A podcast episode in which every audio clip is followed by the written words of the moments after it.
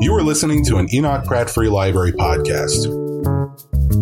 Your journey. Your journey. Your journey. Your journey starts here. Here.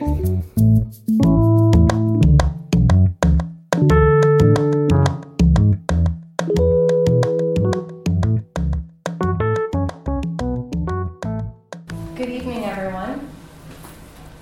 I'm Tracy Diamond, the Adult Services Coordinator at the Enoch Pratt Free Library, and thank you for joining us at Maryland State Library for the Blind and Physically Handicapped, and welcome to Writers Live. Angie Kim moved as a preteen from Seoul, South Korea to the suburbs of Baltimore. She attended Stanford University and Harvard Law School, where she was an editor of the Harvard Law Review, then practiced as a trial lawyer at Williams and Connolly. Her stories have won the Glamour Essay Contest and the Wabash Prize in Fiction, and have appeared in numerous publications. Miracle Creek is a thoroughly contemporary take on the courtroom drama, drawing from her own life as a Korean immigrant, former trial lawyer, and mother of a real-life submarine patient. In millennial speak, Miracle Creek gave me all the feels. In the language of literature, I was moved by each character's plight while experiencing the courtroom drama and memories with these people. I have goosebumps talking about it and while thinking about chronic illness and the lives we create. As you will find while reading the book, quiet is only the beginning of, to use Angie's words, overwhelming sorrow and regret, a grief and yearning so deep it pervades your soul, but with a sprinkling of resilience, of hope. So please give a warm welcome to Angie Kim. Thank you. So I thought I would give you a little bit of an overview from Miracle Creek, which came out exactly a month ago on April 16th, and then do a couple of readings from a couple of different passages that illustrate the different strands of my life that this novel is taken from, as well as illustrating some of the themes and issues that the novel delves into. So Miracle Creek is a literary courtroom drama about a Korean immigrant family and a young single mother who's on trial for murdering her 8-year-old son on the autism spectrum. And Miracle Creek is the name of the fictional town in rural Virginia. And Miracle Creek is where the the Yoo family, the Korean immigrant family, opens up a business called the Miracle Submarine. So what is the Miracle Submarine? The Miracle Submarine is not a real submarine. It's a hyperbaric oxygen therapy chamber, or HBOT. It's an experimental medical chamber, and it's a real thing. It exists today in this world. In hospitals, it's used for things like burns and carbon monoxide poisoning and gangrene treatment. And in the novel, and also in the real world, it's used as an experimental treatment that's become pretty popular as of late for things like autism, cerebral palsy, Lyme disease, infertility, and hearing loss. So in the novel, one day, 4 patients and their caregivers are sealed inside this HBOT chamber, which looks like a mini submarine, which is why we call it Miracle Submarine. And someone deliberately sets fire to the oxygen tank, which is outside the submarine tank. And so the oxygen tank blows up, there's an explosion, and it causes an uncontrollable fire. And so then some people are killed, and we fast forward a year where there's a murder trial going on. And so the readers are really following along. And we become the jurors, and we try to figure out who set the fire, and how did they set the fire, and why did they set the fire. So I call it sort of a how, who, and why done it. And certainly that's one element of it, and the thing that I hope makes this a page-turner. But on the other hand, I really hope that this kind of a murder trial frame is just sort of an entertaining way to delve into the lives of these characters, the people who are the rural displaced Korean immigrants in rural America who are isolated and who are longing for connection. And then on the other hand, the Korean, the special needs parents who are in this community and who are longing for connection with other parents because they are no longer in that mainstream normalized world of parenting. So that's Miracle Creek in a nutshell. And the Miracle Creek is my first novel, and I just turned 50. Exactly a month ago when my book was published. And so I've had a number of different careers, and different facets of my life are all woven into the narrative of Miracle Creek. And the three strands that are really present most prominently, and I'll sort of go in chronological order, are number one, when I was 11, I was a Korean immigrant. I moved from Seoul, South Korea, to Lutherville, Maryland, which is not that far away.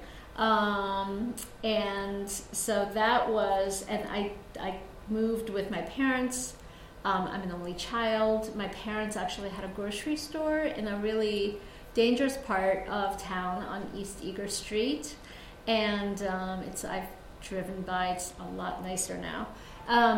And it was a pretty dangerous part of town, so there was bulletproof glass, and we walk inside, and there was really nowhere to do anything. And my parents worked from 6 a.m. to midnight every day, 7 days a week, and so they didn't want me around this dangerous store.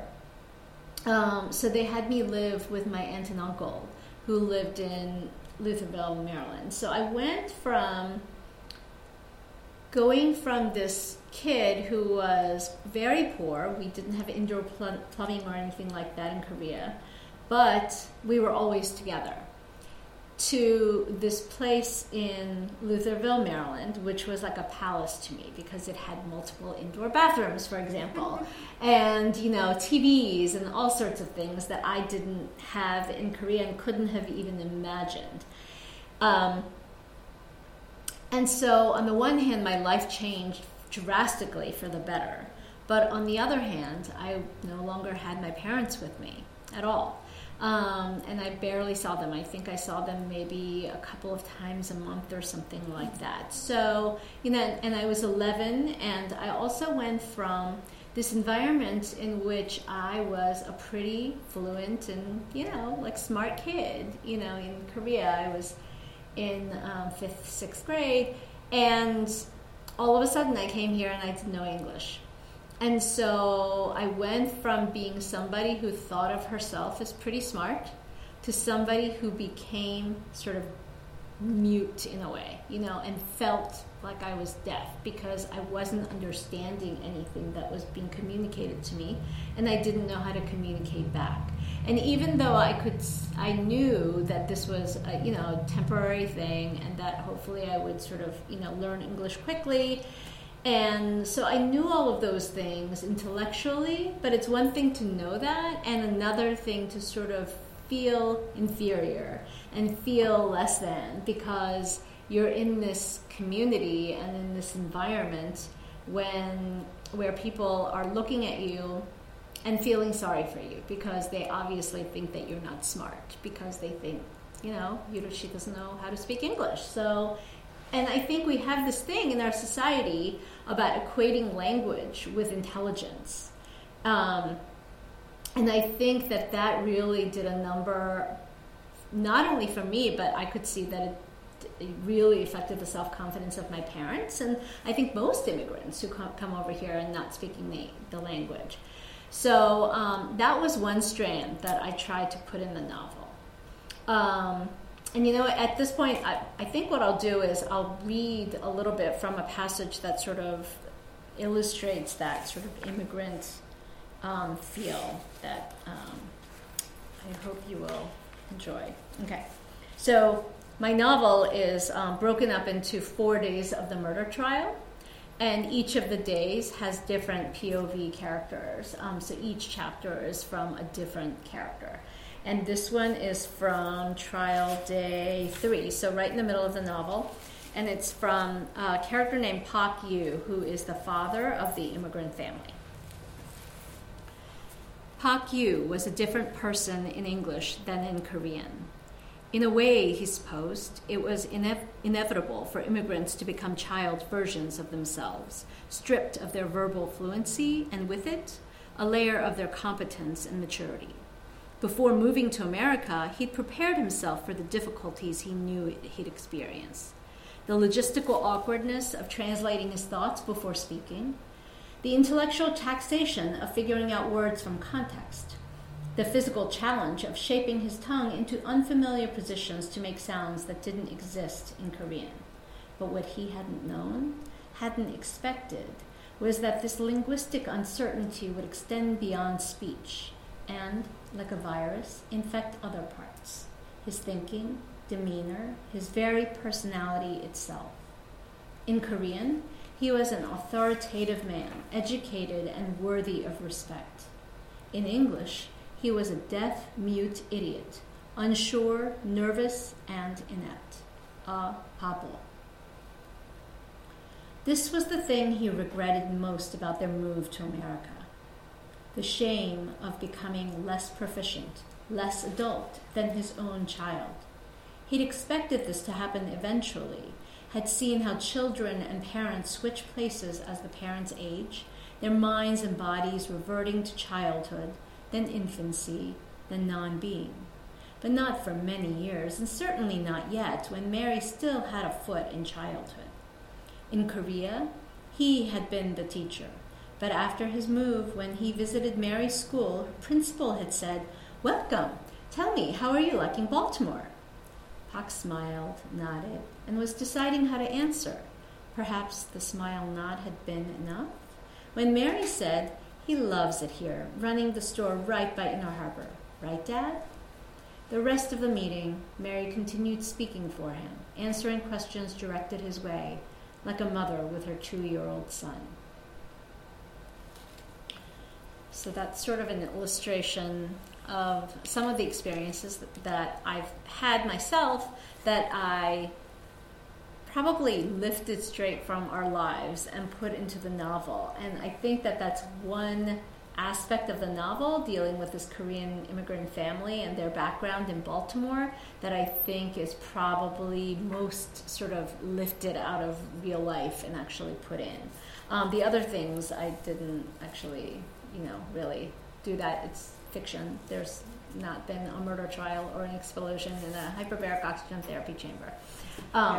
Did you never have a murder trial when you were? I never had. That's the next that I'll talk about is the trial law experience. So I was a trial lawyer. I never had a murder trial. I worked for a law firm in D.C. and so I did mostly cases involving spats between a big company and another large company. I also represented and defended Georgetown Hospital and some of the doctors against medical malpractice claims and things like that. The only time that I did criminal defense work or prosecution, but I never did prosecution, I only did defense, was as a student. I interned at the NAACP Legal Defense Fund working on death penalty cases. Death penalty is just something that's really, really close to my heart and something that I've worked a lot on, especially racial disparities in death penalty cases.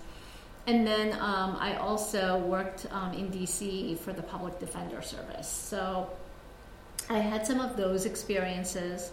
But never a murder trial, but I did work on appeals, pro bono appeals for death penalty cases.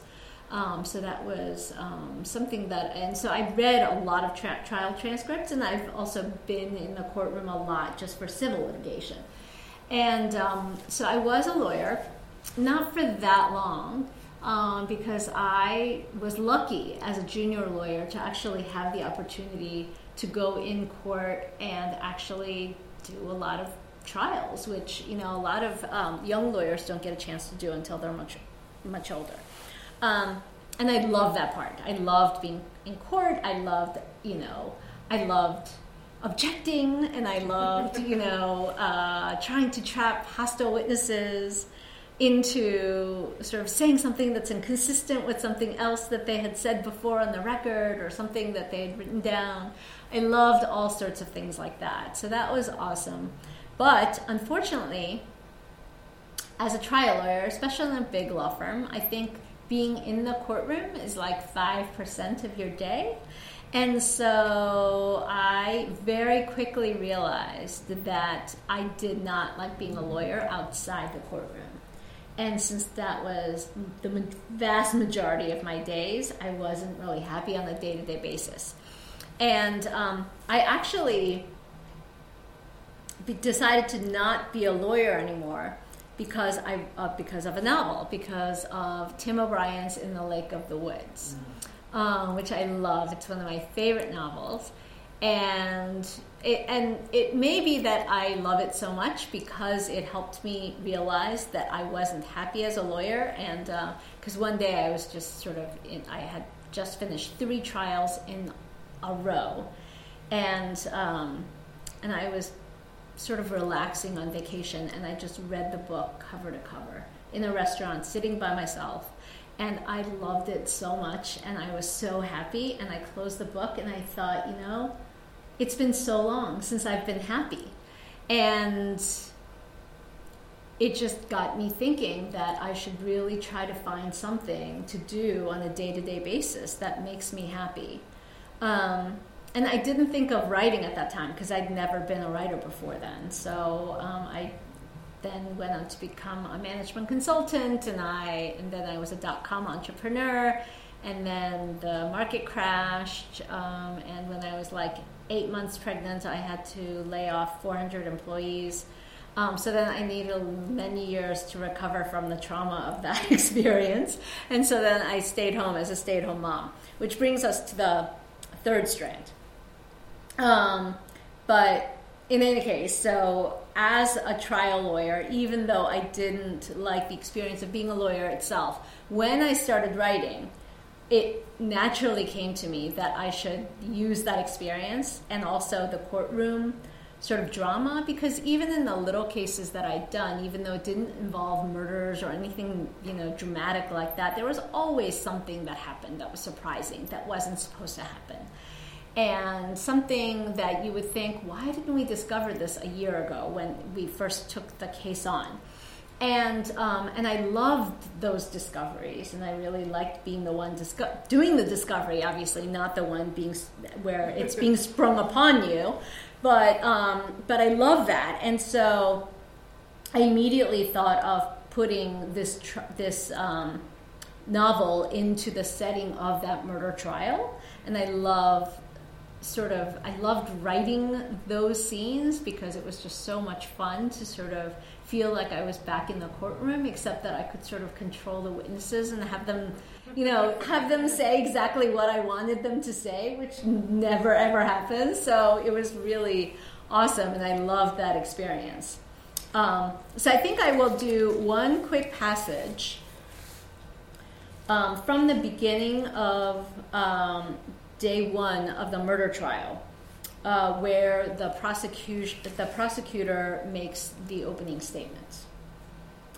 So this is from a chapter labeled Matt Thompson. Matt Thompson is actually the prosecution's primary first star witness. He was actually one of the victims, one of the patients who was in the submarine that night, and he suffered burns, and his fingers had to be amputated.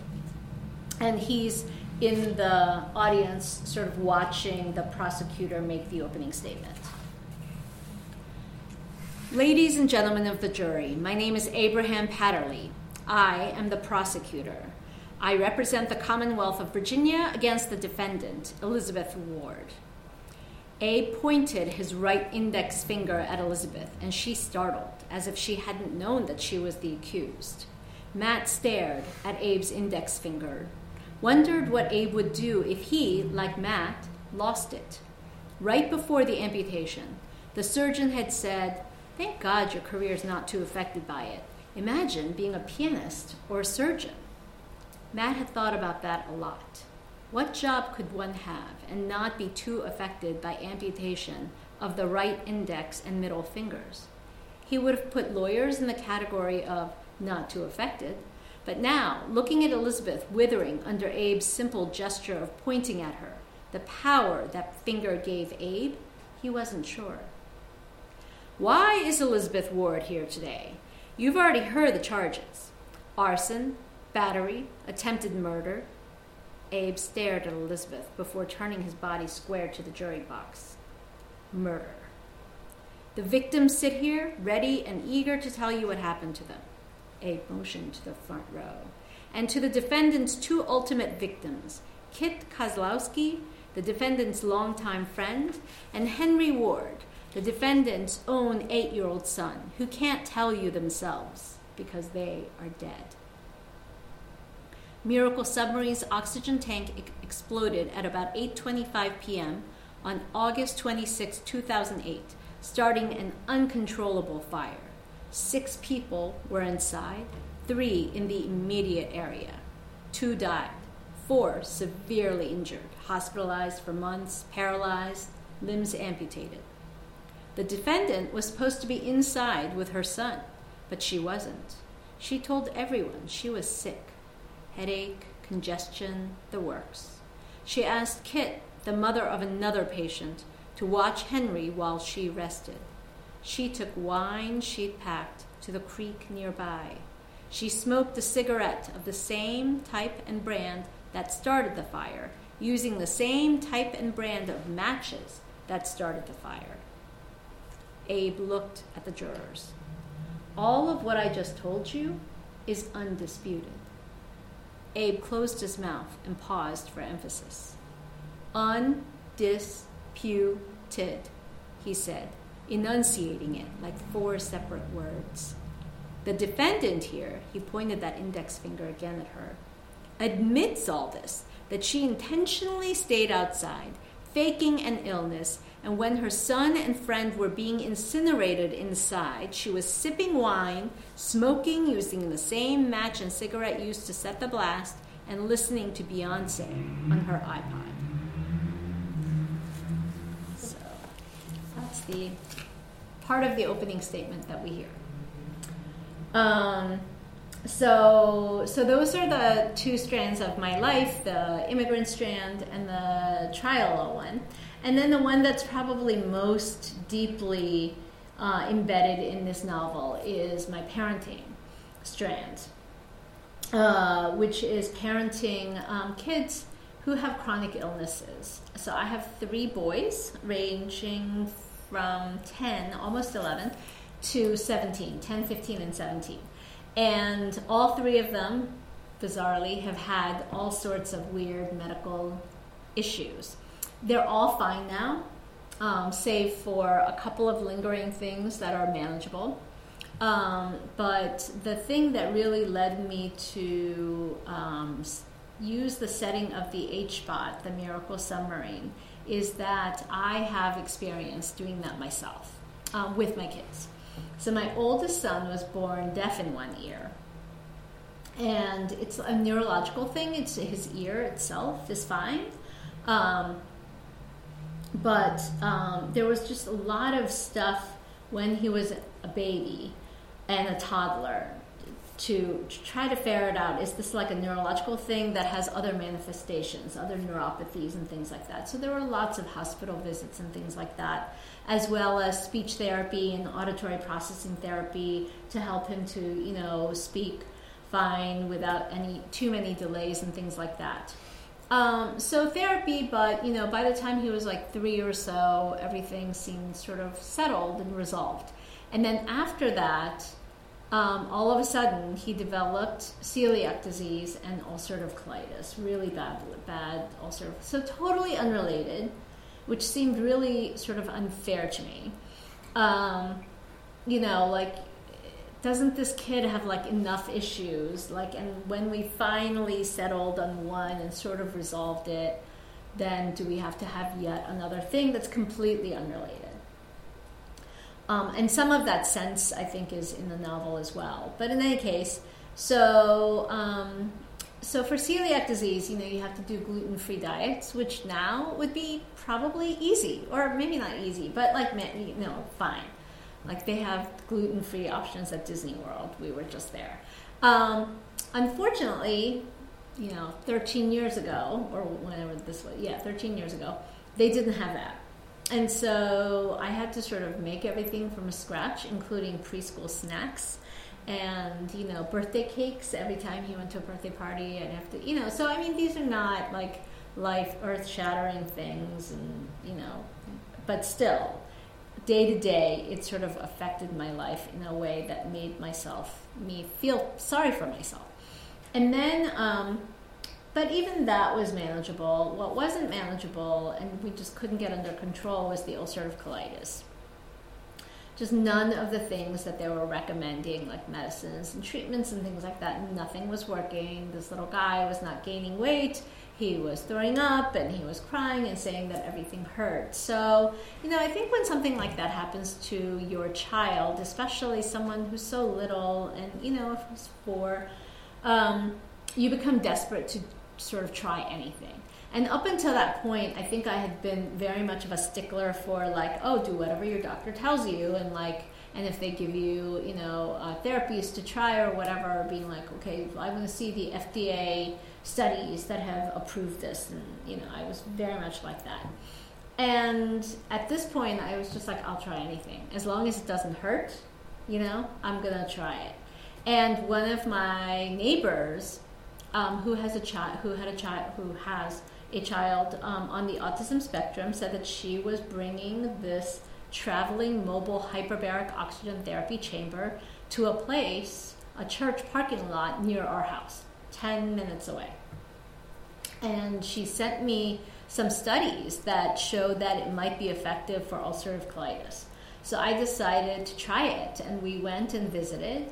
And my son, when he looked at the chamber, he pointed at it and he said, look, it's a submarine. Because we had just watched the Beatles' Yellow Submarine that summer for family movie night. So, it was blue. It was painted blue. So it was, we called it the Blue Submarine from then on.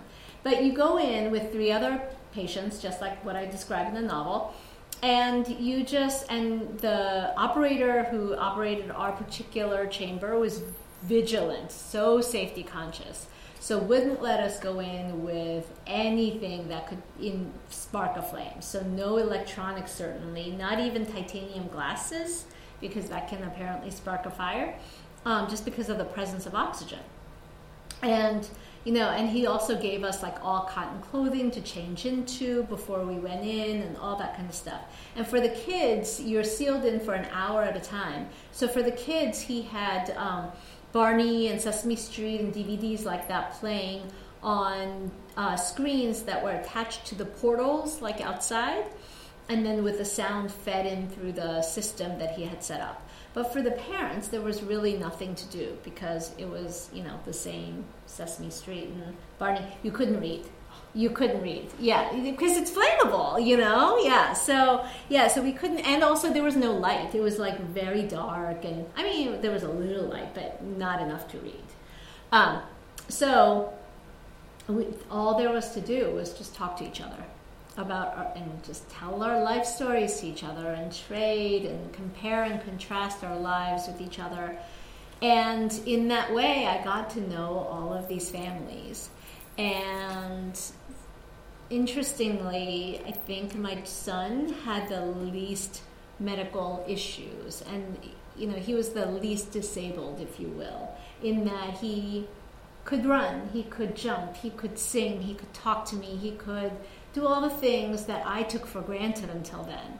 And everybody else, in our session time frame, it was usually the same families, had severe autism. They, some of them couldn't talk, and then they also had cerebral palsy, and so they had, they couldn't walk, and they, needed feeding tubes and things like just to eat.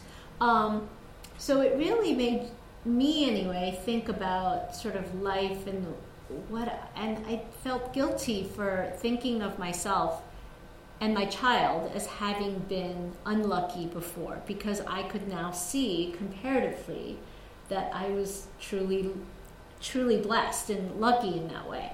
So it gave me a lot to think about, and it was just a really raw time, just very emotional and intense and intimate, and made me think a lot about life, and also made me learn a lot of the details about these other parents' lives and their feelings. And we became intimate enough that we sort of said things to each other that we probably wouldn't have to anyone else. You know, things that sort of make you ashamed to have said them about sort of how you feel about your life and maybe your child and the fact that you're a parent and all those things. And so I'll tell you one of the reasons why I called it a miracle summer in. So then at the end of the summer, my son actually did improve a lot, like his gut healed, and you know, but it could be the HBOT, or it could be some of the others, many other things that we were trying at the same time. So I can't say for sure. But one thing that I'm fairly certain of is that it affected his hearing, because what happened is at the end of the summer, we went to sort of check his hearing, make sure that the daily pressurization didn't harm his ear in any way. We were really careful about that. And when we were doing the hearing test, the audiologist looked at me and said, like, there's something wrong. And I just thought, like, what did I do? Like, did I harm, you know, his one ear that was hearing? And it actually turned out, she was surprised, because he gained some hearing in his previously deaf ear. And we couldn't understand why and like how this could happen, because it wasn't supposed to affect his hearing. That wasn't why we were doing it. And we sort of said, that's interesting, and sort of let it go. Well, come to find out, and when I was doing research on HBOT for this novel, like 10 years later, it turns out that HBOT is now... it's not quite been FDA approved yet, but it's in like clinical trials for sudden deafness. So it does affect hearing in some way. And so I thought that was sort of, you know, cool. And anyway, so at that time, back in the summer, I told everybody about this in the chamber, and they were like, oh, it's a miracle. And I said, well, it's not a complete miracle because it's not completely back. It's just a little bit. And they said, well, then it's a little miracle. So we were like, yeah, it's our submarine of little, it's our blue submarine of little miracles, you know, like, so, so that was one of the working titles that I had before they completely changed everything about my title. But anyway, when I became a writer years later, I thought about, you know, writing a novel, and I immediately thought of the setting, because it seemed like sort of the perfect crucible, you know, physically because you're sealed in, and also emotionally just because of the intensity of the emotions that we were all feeling.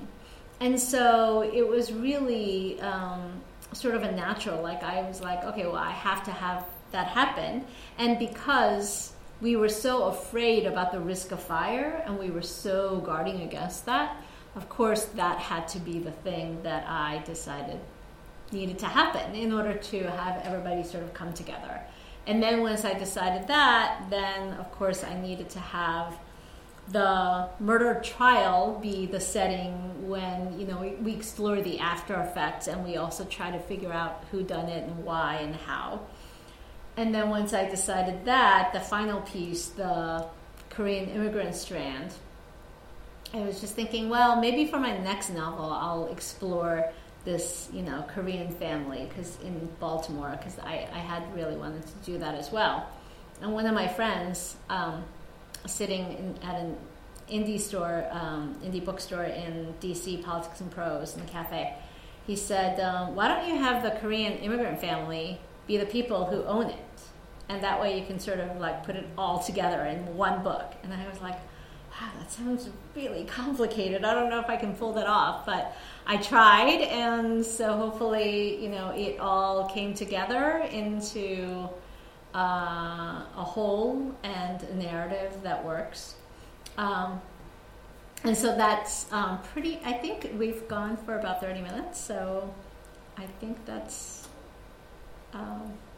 about what I have to say about the novel, if there are any questions or anything.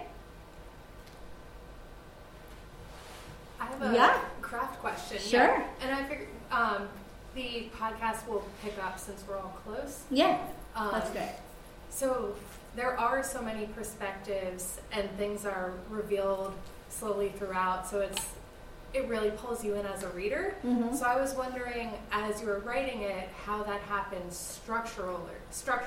Like, were there a lot of rewrites? Were you focusing on certain characters and then figuring out where to place them? How did that all come together? So when I got an agent with this novel, there were four characters. There were four, not characters, but there were four POV characters. And I tried to do it so that for each day of the trial, each of the four characters got a turn as to what they were, saying about that particular day, and doing flashbacks and things like that.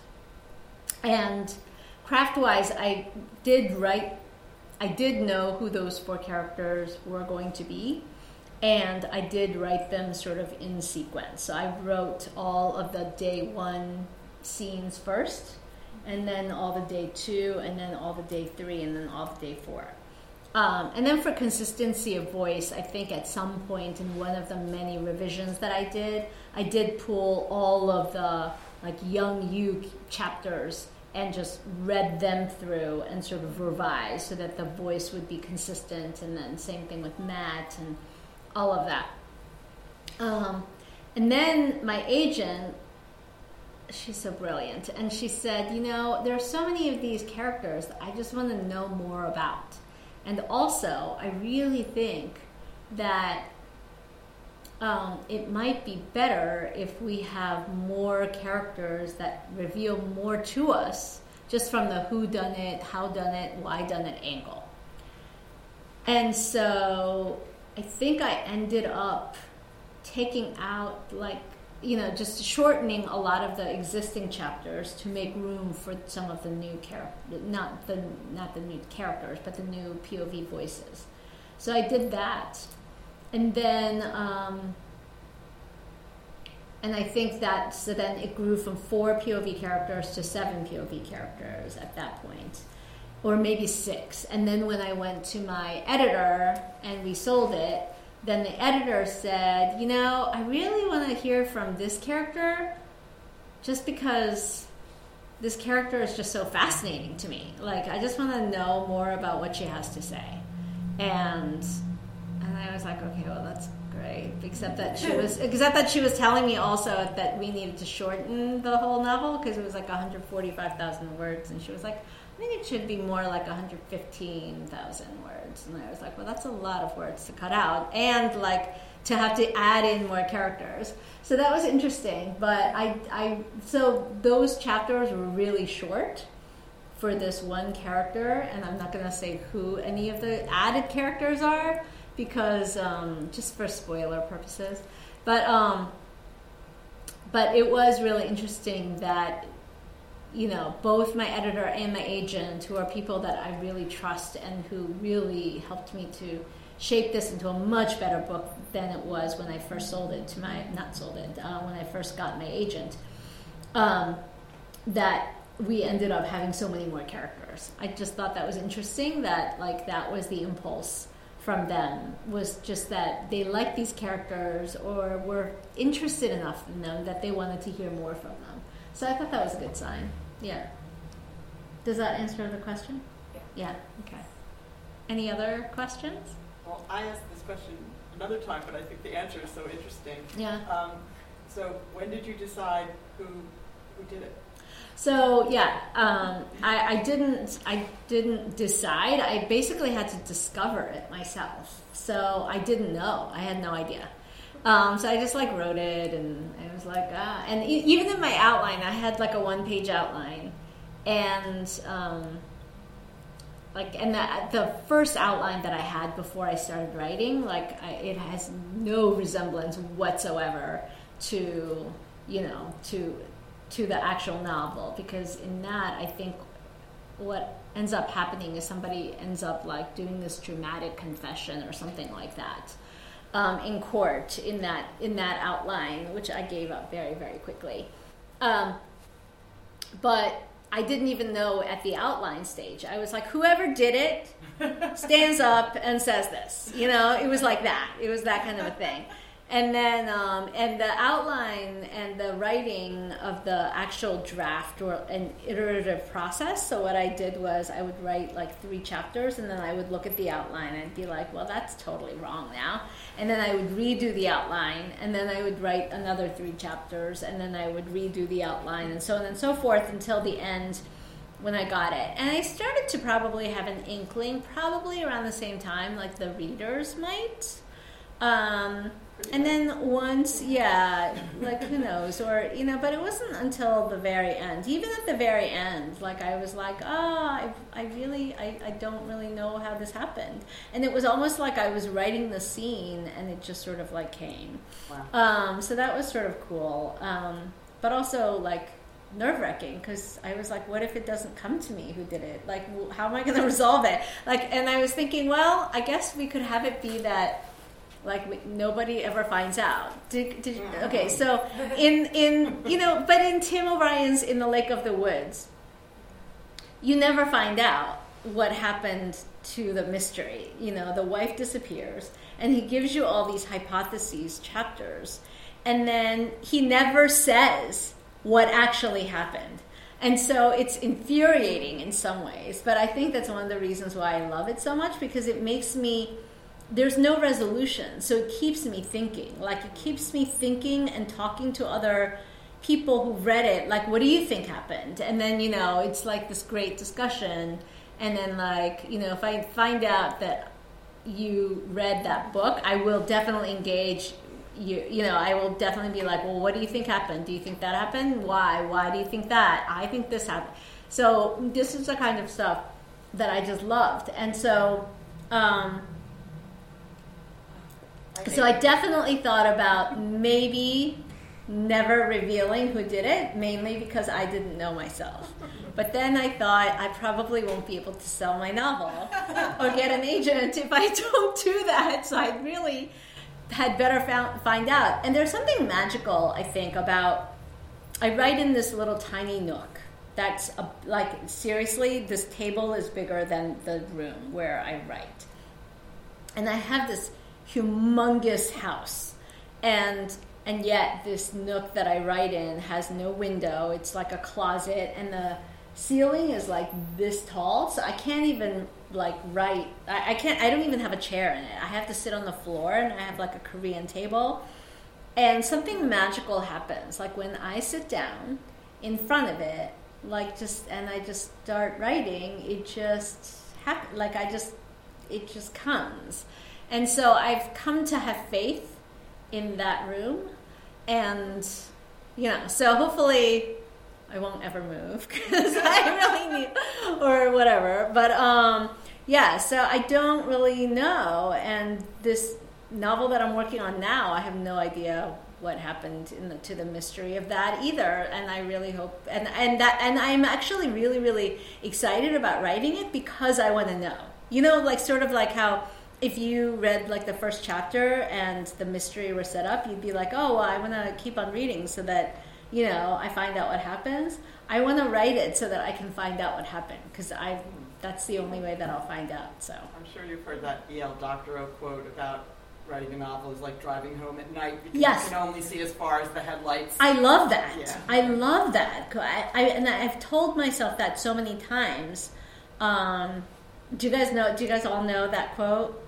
So because I love that quote, because there are so many times and I don't even know what's going to happen by the end of the chapter, let alone the end of the book, and I get so stressed out about it, and then I think of that quote that says, you know, you only have to worry about what you can see right in front of you at night driving it home, and then I think, okay, and I know you get home at the end. Yeah, and somehow you do get home, like you just somehow do, you know.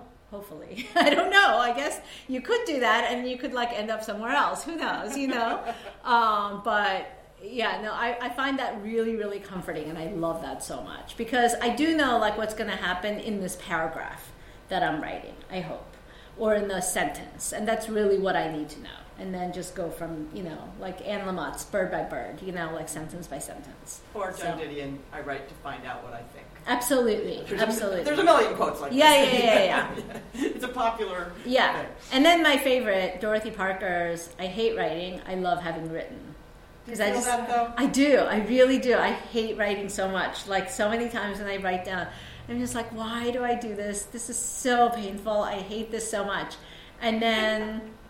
but then you get like in the zone or whatever, and you know, and then the next day, even if it's a really, really, am I allowed to say first words? Okay, okay, yeah, and you'll bleep it out. And even if it's like a shitty first draft, at the end of that, and even if it's completely shitty draft, I go back the next day with like coffee or wine or whatever it is, and I read it.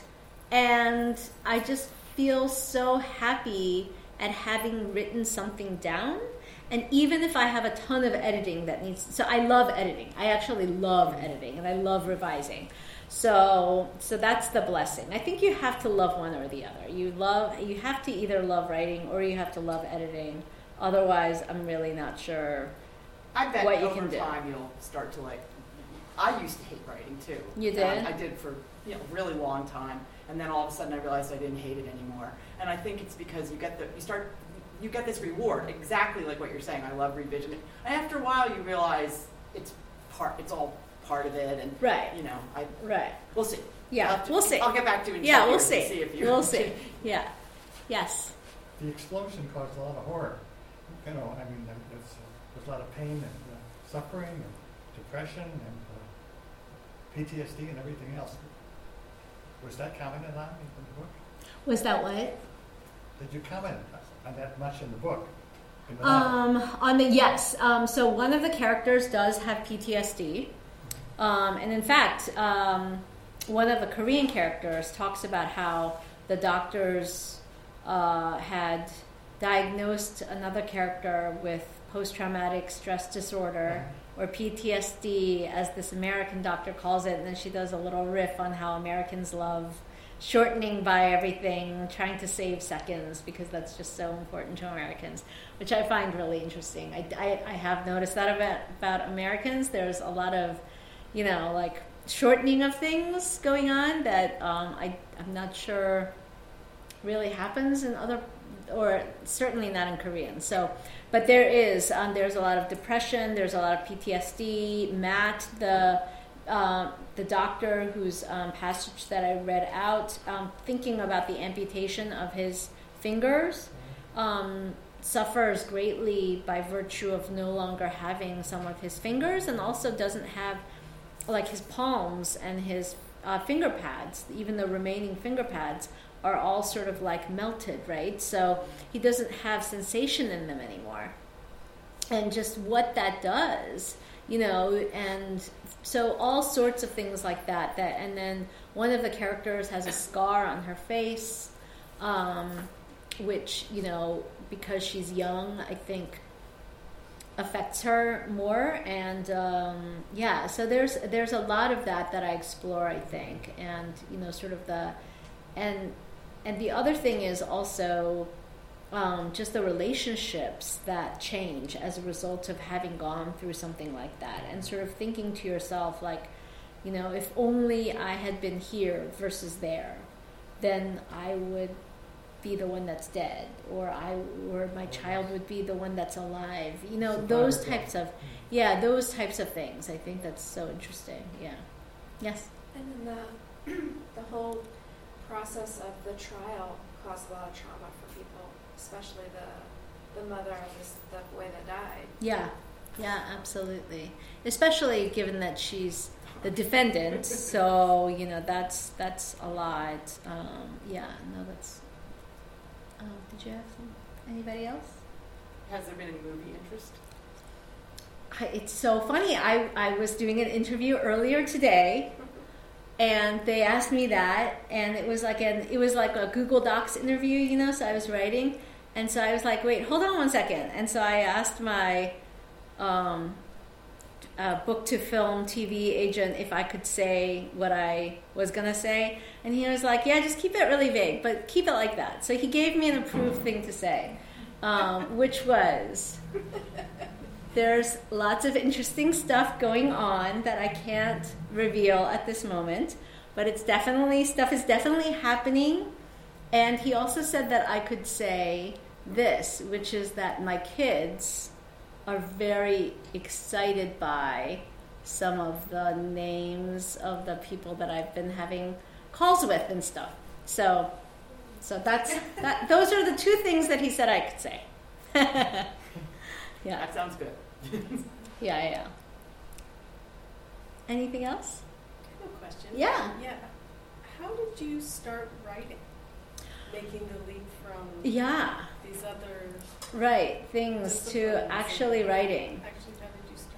Yeah, so I actually have an essay about this in the Washington Post from a few weeks ago because enough people were asking me this question. And I was like, oh, that's an interesting question. How did I? So what happened was that I wanted to, after I went through this series of illnesses with my kids, oh, and I didn't say with my two other kids, like one of my other kids had like anaphylactic food allergies and, you know, like EpiPen and, you know, he could die and it's just scary. And then another one, he's totally fine. In fact, it turns out that there was nothing wrong with him, but he has, when he was like a 2-month-old, you know how they measure the kids' head circumferences?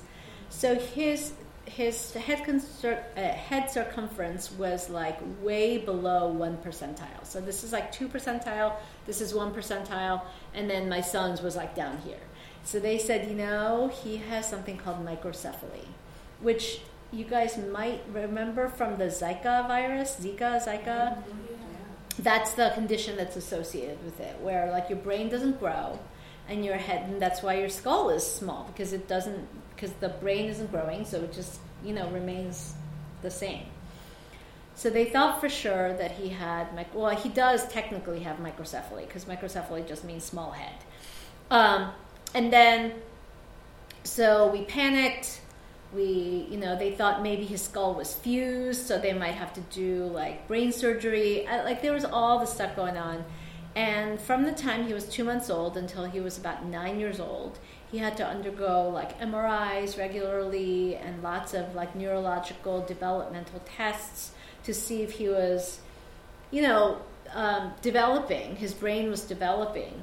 And it turned out by the time he was 9 that like they were like, yeah, he's fine. I think he just has a weird shaped head. He has a really small pointy head. You sort of have a small pointy head, like meaning me. I guess I do. And I was like, okay, this would have been really nice to find out a long time ago. But anyway, so everything's fine. But there was just a lot that I went through, and a lot that I went through that I wanted to write about with respect to doctors and how they treat you, and you know, insurance companies and how to overcome some of the challenges of that, all that kind of stuff. So then I just needed to write. Like I just needed to write. And there was this incident where I was at a Whole Foods and I was so upset by like the fact that they didn't have anything that I could feed my kids, because between the food allergies and the ulcerative colitis and the celiac, and that I just started crying. And so anyway, so my Washington Post essay is about, like, it's actually titled Crying in Whole Foods. But anyway, and I think this first line is like, I became a writer because I cried in Whole Foods or something like that. But anyway, so I wanted to write about all of these experiences, and I started writing.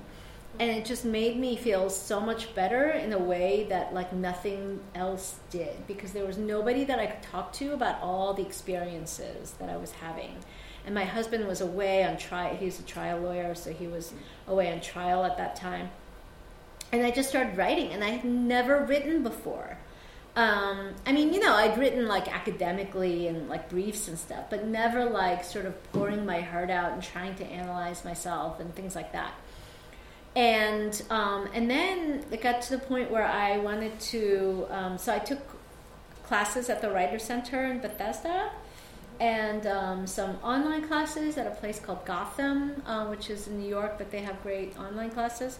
So I took classes on personal essays, and I started sharing some of this stuff. And then it occurred to me that, you know, I'm not sure that I should be sharing all of these, you know, at that point we still had a lot of these medical illness issues that were still ongoing, that hadn't been resolved. And I just didn't know if it was fair to my kids that I'm writing about them and revealing details about their medical issues and all that kind of stuff, and it made me uneasy. So I didn't want to really submit it. And my husband said, you know, why not turn to fiction? And I was like, fiction? What? And then I took one of these essays that I was really proud of, but that I didn't want to, you know, publish. And I changed it, you know, little by, like, that was like my first attempt at fiction. I took an essay and I changed the character so that she wasn't exactly me. And I changed the kids so they weren't exactly my kids. Like, they were like girls instead of boys. And my husband was sort of, you know, he was sort of a jerk, and my husband is really not, and, you know, things like that. And I made the woman like be a former doctor instead of a former lawyer, and just little things. But the heart of it was really still the same as my essay that I had written. And then I submitted that, and that was the first short story that I think I submitted, and it got accepted by like the first, and it was accepted by Pank, which is Roxane Gay's literary journal back then. And so that gave me confidence, and then I took more fiction classes, and then I started writing short stories, and I started like delving into my childhood and immigration, and I wrote more personal essays about that experience because I felt more comfortable writing about my own experiences. And somehow it sort of all came together. And then at the end of the day, I sort of thought, you know, this fiction thing, I really love these short stories. I love writing stories where I can just sort of like make anything happen. And then I wanted to write a novel, and then that's, you know, here we are. Yeah. So I have one more question. Yeah. What are the orange things on the cover? Oh, those are, the orange things are supposed to be, they're indented. Yeah, well, that's supposed to be the cigarette. It's supposed to be the cigarette burns. It's like each dot is a cigarette. You know, like if you took a cigarette, you know? Mm-hmm. Yeah, okay. So we had problems. Okay. So I mean, they look pretty, but I... Yeah, they look really pretty, and I love them. Up the sky. Yeah, cigarette burns it is. Exactly. Yeah, no, it is true. No, it was supposed to be, before, there were, like, burn things like on the corner so that it looked like it was like a picture that was like being burned, you know what I'm saying? And then all the foil is all the ashes and stuff like that. Yeah, I love the cover so much. But yeah, but when we first got this cover, it was the red dots were gold. And we were like, what are the, okay, and I was like, I love this cover, but what is this yellow thing all over the place? And they were like, oh, they're cigarette burns. And I was like, well, why would cigarette burns be yellow, like gold? And they were like, because they're pretty, because gold is pretty, and it's more foil. And I was like, well, but it doesn't make sense. And so, and my agent thought the same thing. So they were like, yeah, we'll play around with it, and we'll make it, you know, so that it actually looked like cigarette burns by the time the final jacket comes out. But we were preparing for the advanced reader copy, so we were like, fine, we'll just like stick with the red. And then by the time the jacket came out, we were so in love with the cover, and people loved it so much that we were like, whatever, you can just leave it the way it is. Yeah. Good thing no one said, well, cigarette burns are actually black.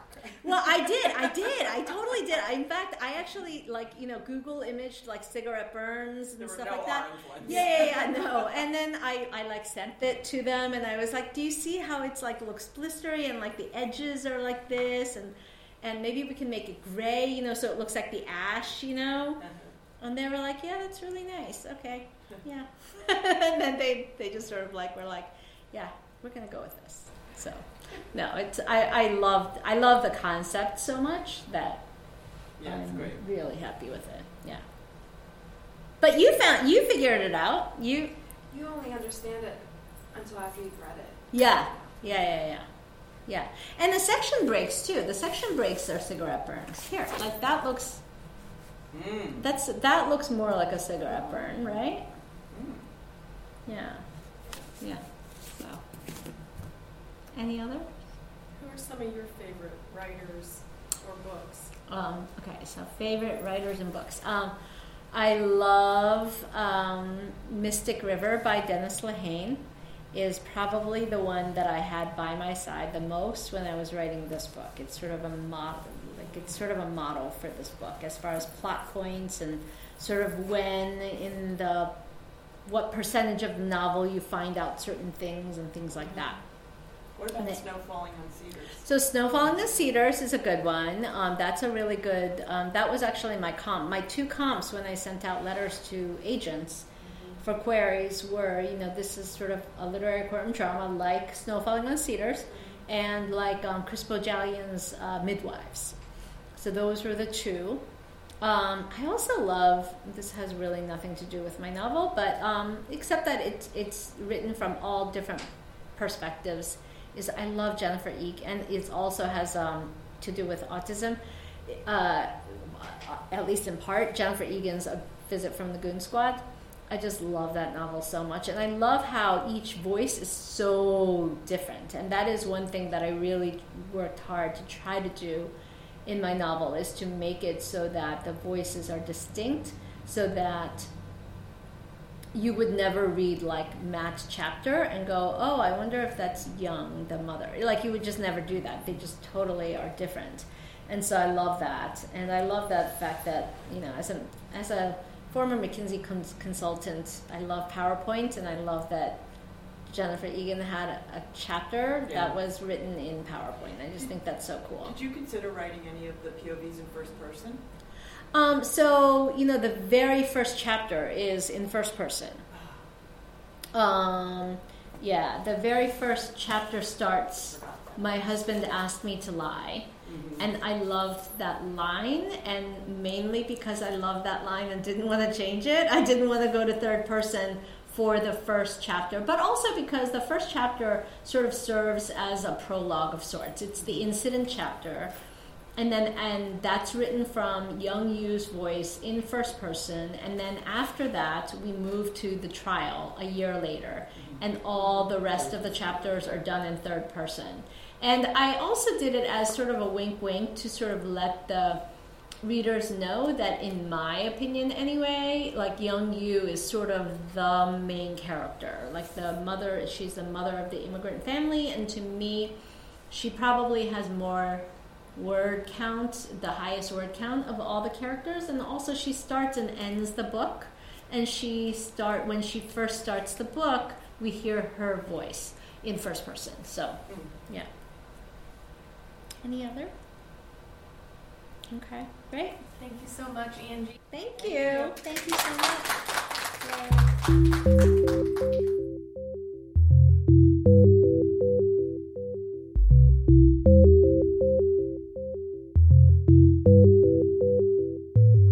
This podcast is a production of the Enoch Pratt Free Library and the Maryland State Library Resource Center. For more information and to access more library resources, please visit prattlibrary.org.